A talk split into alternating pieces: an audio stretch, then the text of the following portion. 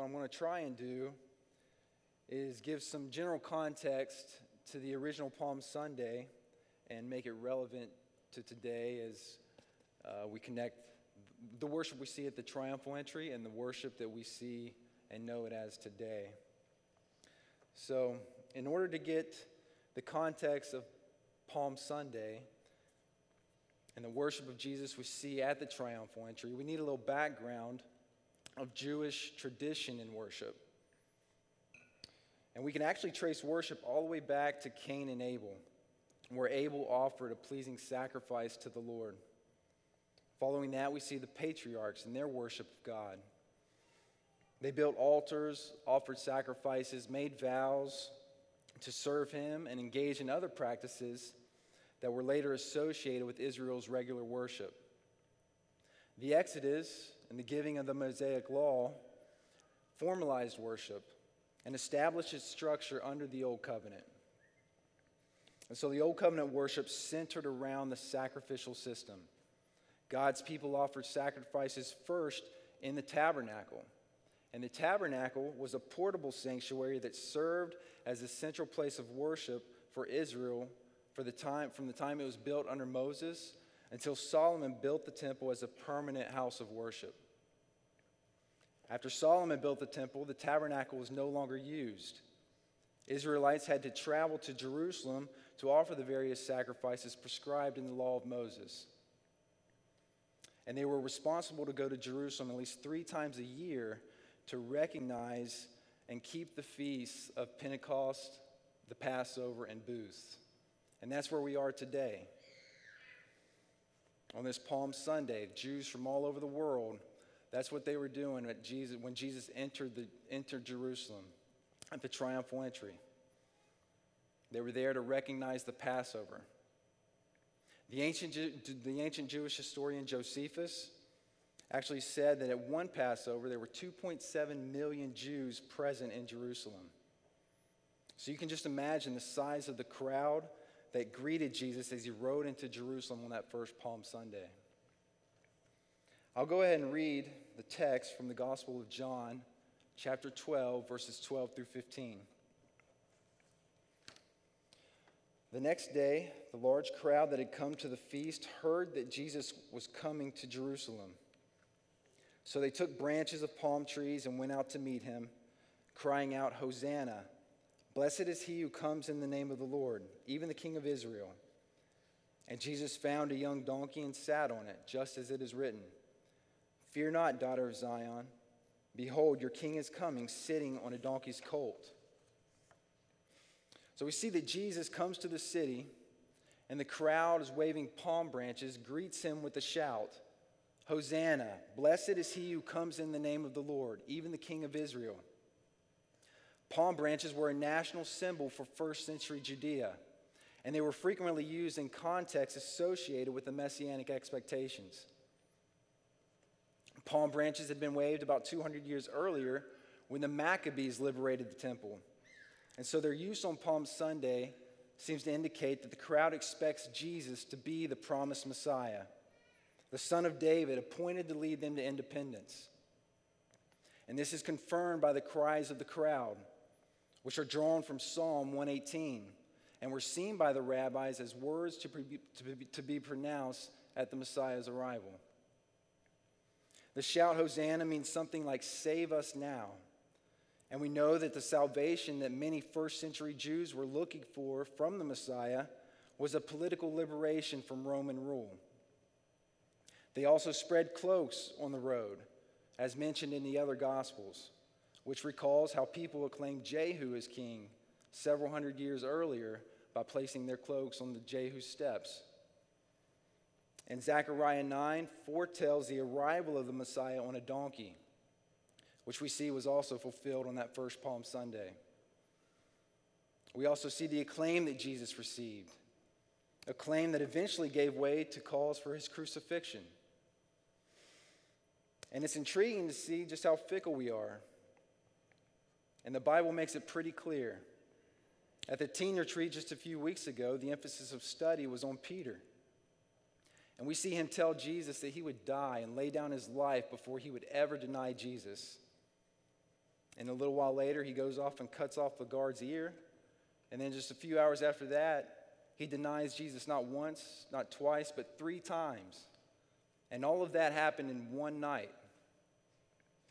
And so here we see the Jews worshiping Jesus as the rightful king that he is, only to cry out for his crucifixion just a few days later. And it's amazing just how quick that we change based on different circumstances and contexts. It's just like worship. We'll be in here praising God one minute, and as soon as we leave, we're cussing the car that pulled out in front of us at the restaurant. We're inconsistent. So, what is worship? Why do we worship? How do we do it? How do we worship the only one that is worthy of our worship? How do we worship Him consistently? John chapter 4, verse 24 says, God is spirit, and those who worship Him must worship in spirit and truth. How do we worship in spirit and truth? Let's begin by defining worship. Worship is the act of ascribing ultimate value to something that engages your entire being mind, will, and emotions. And now, to get this point across, I heard a pastor provide a great illustration that I want to share to help us understand what worship is. Imagine a woman who inherited a piece of jewelry from her mother and her grandmother and so forth. It's been passed down for generations. Nobody knows where it came from or what it is. They don't know what it's worth. They don't exactly know where it's even at half the time. But she decides one day to get it appraised. So she takes it to a jeweler. The jeweler breaks out his eyepiece and starts examining it. And he starts to notice the refraction of the light on the facets. He notices the colors, the texture. And after several minutes of this, he pops up and starts having this labored breathing and begins feeling faint because he is realizing that this is some lost and ancient, unique piece of jewelry. The craft in which it was made has vanished from the face of the earth. Nobody even knows how to do it anymore. It's unique in its beauty, it's priceless. And the reason he is experiencing such a dramatic response is because he is realizing the value of what he has in his hand. He realized that what he has in his hand is more valuable than all the jewels in his shop, than all the jewels that he's ever had in his shop. And when the woman comes to understand the true value of it, she's astounded and she realizes that she's not been in living, she has not been living in accordance to the value of what she has. Because she didn't understand the true value of it, she wasn't living it all the way she ought to have been living with it. Her entire life has been changed now that she sees the value of it. And that's what worship is. We're called to do what the jeweler does. It starts rationally, it starts with thinking. It starts with looking at who he is and what he has done until it dawns on you the value and the beauty and, and the beauty of who God is. Most of the people in this country claim that they believe in God. And I know sometimes we're puzzled by that because we know that the lifestyle of those who claim that they believe in God or claim to be Christian doesn't really match up. Take church attendance, for example. We know that after 9 11, church attendance skyrocketed. And we know that most people attend church on Easter and Christmas. People want to be spiritual when things aren't looking good, or they want to be spiritual when it's convenient for them or expected of them.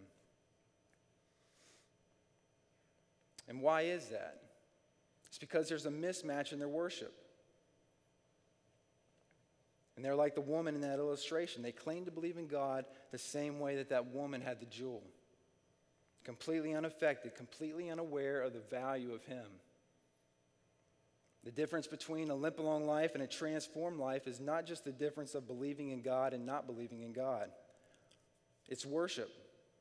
Worship is what makes the difference.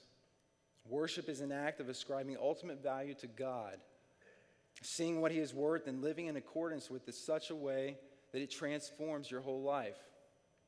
Nothing less. It's not inspiration or a little pick me up. It's not just something that makes you feel like you're part of something. It's transformational. It's ascribing to God what He is worth, reflecting on His excellencies, and it's more than anything else that this world has to offer. Now, why do we worship? In order to understand why we worship, we must first understand that we all worship something.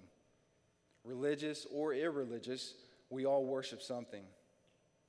The world is divided into people who worship the wrong things and the people who worship the only thing that is worthy of your soul. You're either worshiping the wrong things or the only one who will not distort your life. True worship comes when we recognize where our worship already is and transfer that worship to God. And that's what changes your life. The average person says, I'm not religious and I don't engage in worship. But that's not true because we all worship something. Everybody is living for something, and that's how we orient our lives. So we all worship something. Whatever it is, is our Lord, controls us. The person who seeks power is controlled by power. The person who is always seeking acceptance is controlled by the people he or she seeks to please. We do not control ourselves, we are controlled by the Lord of our life, whatever that may be. You have to live for something. And whatever it is, you're so dependent on it, we're so desperately want it.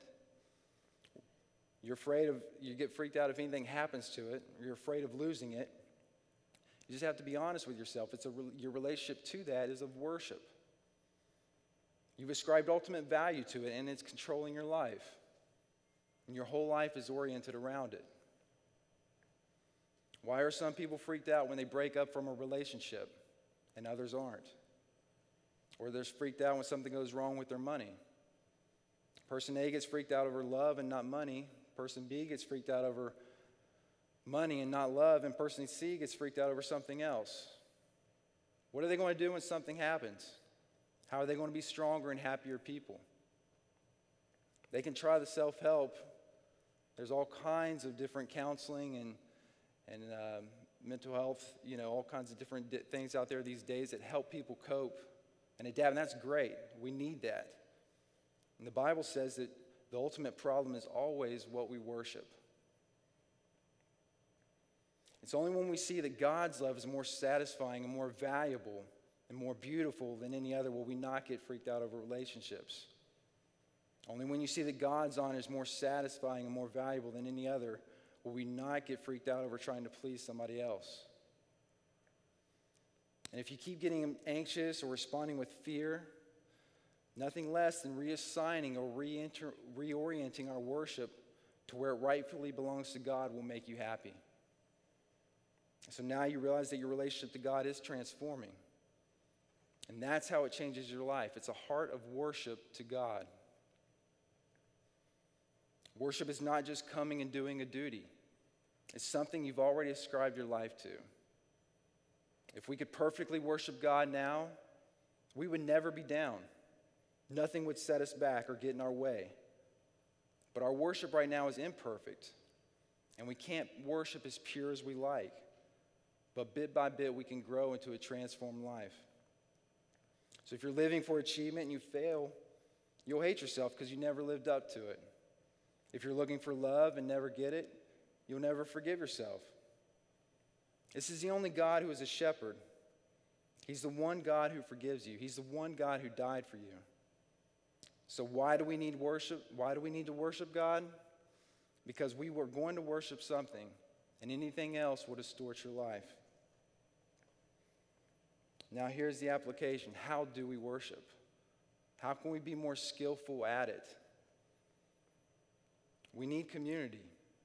The Psalms and the Bible indicate that community or corporate worship is necessary. And that's because we don't see the full person in the singular. Because no one individual can draw out the entire personality. You only know someone well in a community. For example, you know person A at work as a cool, calm, you know, collective individual. Then you go out on a weekend, see them outside of work with some other friends, you know, they're like a completely different person. Maybe they're loud, maybe they're rambunctious.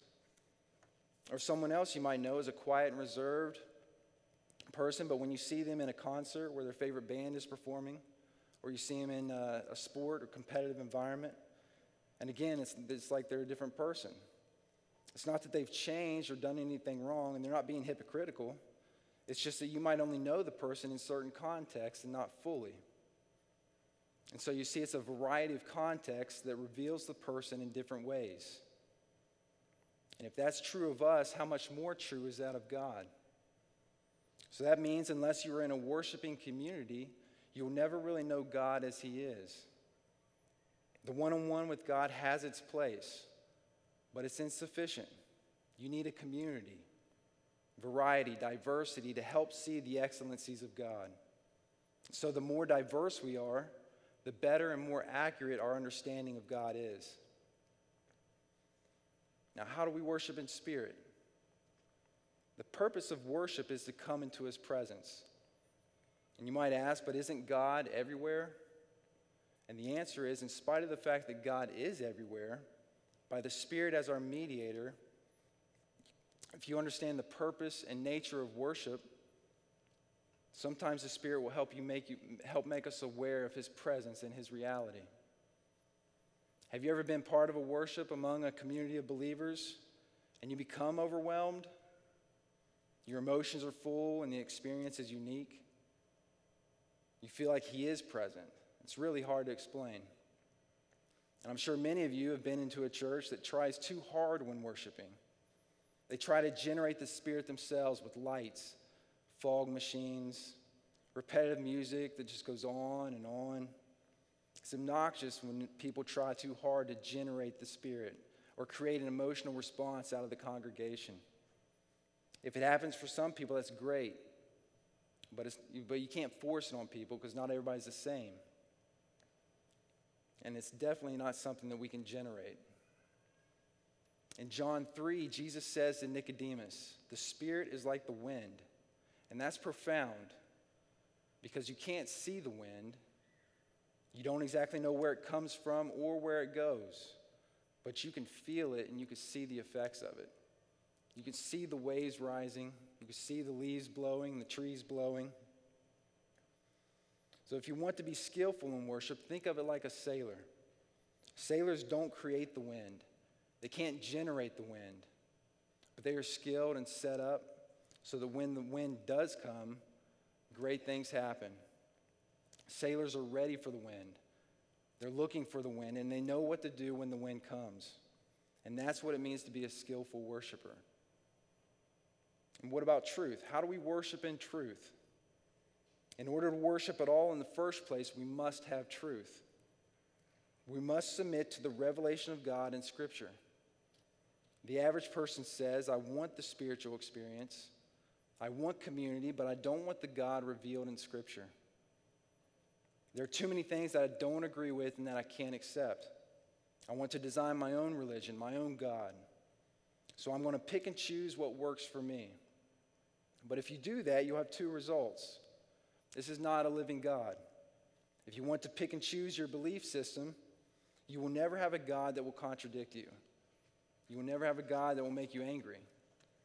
You will have a God that is a cardboard cutout, and He will not be in a living and loving relationship with you.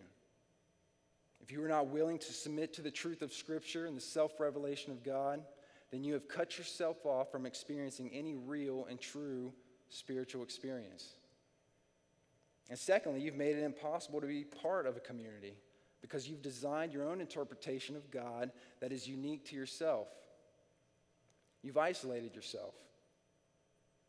Because I submit to the truth of Scripture, even to the parts that I don't understand, that I don't like, I can relate with anybody throughout the entire world, because, regardless of our cultural differences.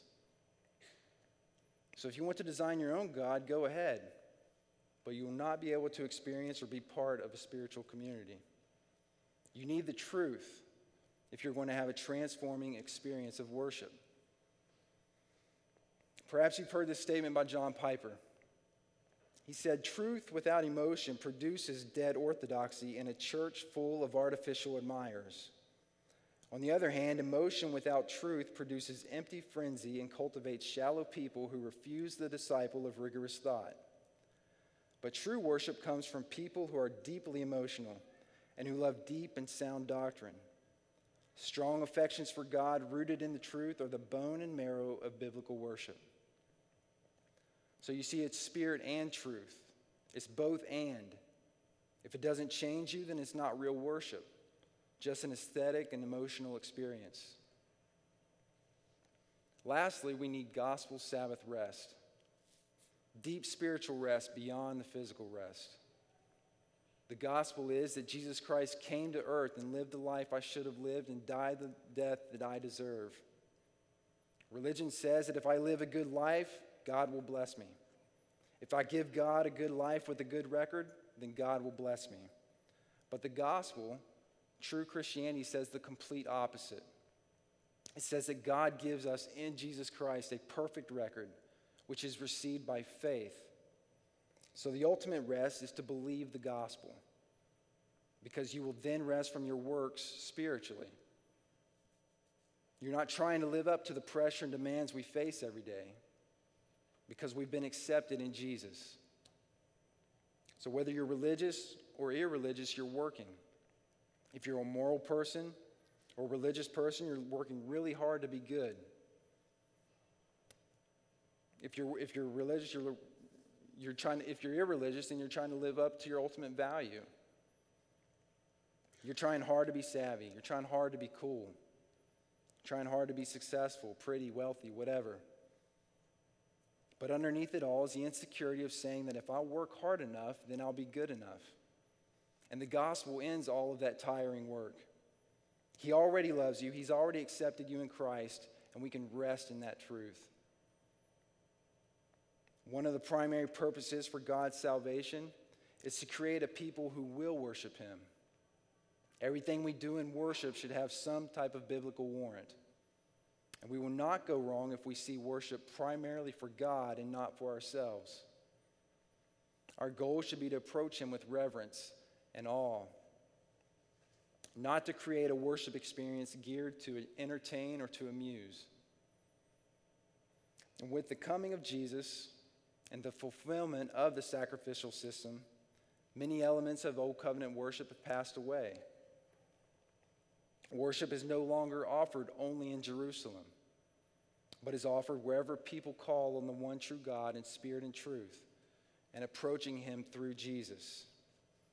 We do not offer animal sacrifices, but instead we offer sacrifices of praise as we sing songs and hymns and spiritual songs that explore the depth of our Creator and His attributes. Our worship is centered on word and sacrament on the preaching of Scripture, and the celebration of baptism and the Lord's Supper. And every week here at the journey, we recognize the sacrament of the Lord's Supper, which is another way we get to express our worship to God. It's a palpable worship experience where our senses are engaged with sight, touch, smell, and taste. The spiritual and physical presence meet, and it's a special and unique way we get to worship God. That's one reason why those who don't believe or those who aren't Christians should not participate in communion because they haven't accepted or believed in the person and work of Jesus. So to worship in communion doesn't make sense for a non Christian because they don't believe Jesus is the bread of life and that his perfect life is now imputed to us for our righteousness. They don't believe in the blood that was shed for us on the cross on our behalf as the atonement for our sins in order for us to have access to God. So, for Christians, communion is just another way we get to worship God and be reminded of the gospel by placing our hope and finding our rest in Jesus and what He has done and not what we can do. Let's go ahead and pray as we go into a time in worship of Holy Communion. Our Holy Father, Please help us see the value of who you are and understand the true value that we have in you, that we may worship you well, may worship you in spirit and truth, and that may we find our rest and our peace through the finished work of your Son, Jesus. It's in your name that we pray.